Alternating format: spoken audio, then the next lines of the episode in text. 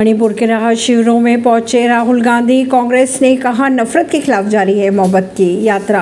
कांग्रेस नेता राहुल गांधी 2 दिवसीय मणिपुर दौरे पर है। अपने दौरे के दूसरे दिन राहुल ने आज मोईरोंग में 2 अलग अलग राहत शिविरों का दौरा किया और प्रभावित परिवारों से मुलाकात भी की। वहीं बीजेपी ने राहुल गांधी के दौरे को लेकर तीखी प्रतिक्रिया भी दी।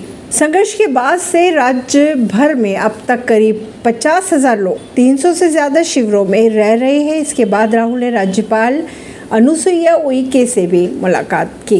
राहुल के राहत शिविरों में पहुंचने की तस्वीरें ट्विटर पर शेयर करते हुए कांग्रेस ने लिखा, प्यार, भाईचारा और शांति का संदेश लेकर राहुल गांधी मणिपुर पहुंचे। कल से हिंसा के पीड़ितों और सिविल सोसाइटी के लोगों से मुलाकात करेंगे। उन्होंने दुख बांटा लोगों का, उनके आंसू पोंछे, उन्हें हिम्मत भी दी, ये भरोसा भी दिलाया कि सब ठीक हो जाएगा। मणिपुर में नफरत के खिलाफ मोहब्बत की यात्रा आज भी जारी रहेगी। ऐसी ही खबरों को जानने के लिए जुड़े रहिए जनता से रिश्ता पॉडकास्ट से। परवीन, दिल्ली से।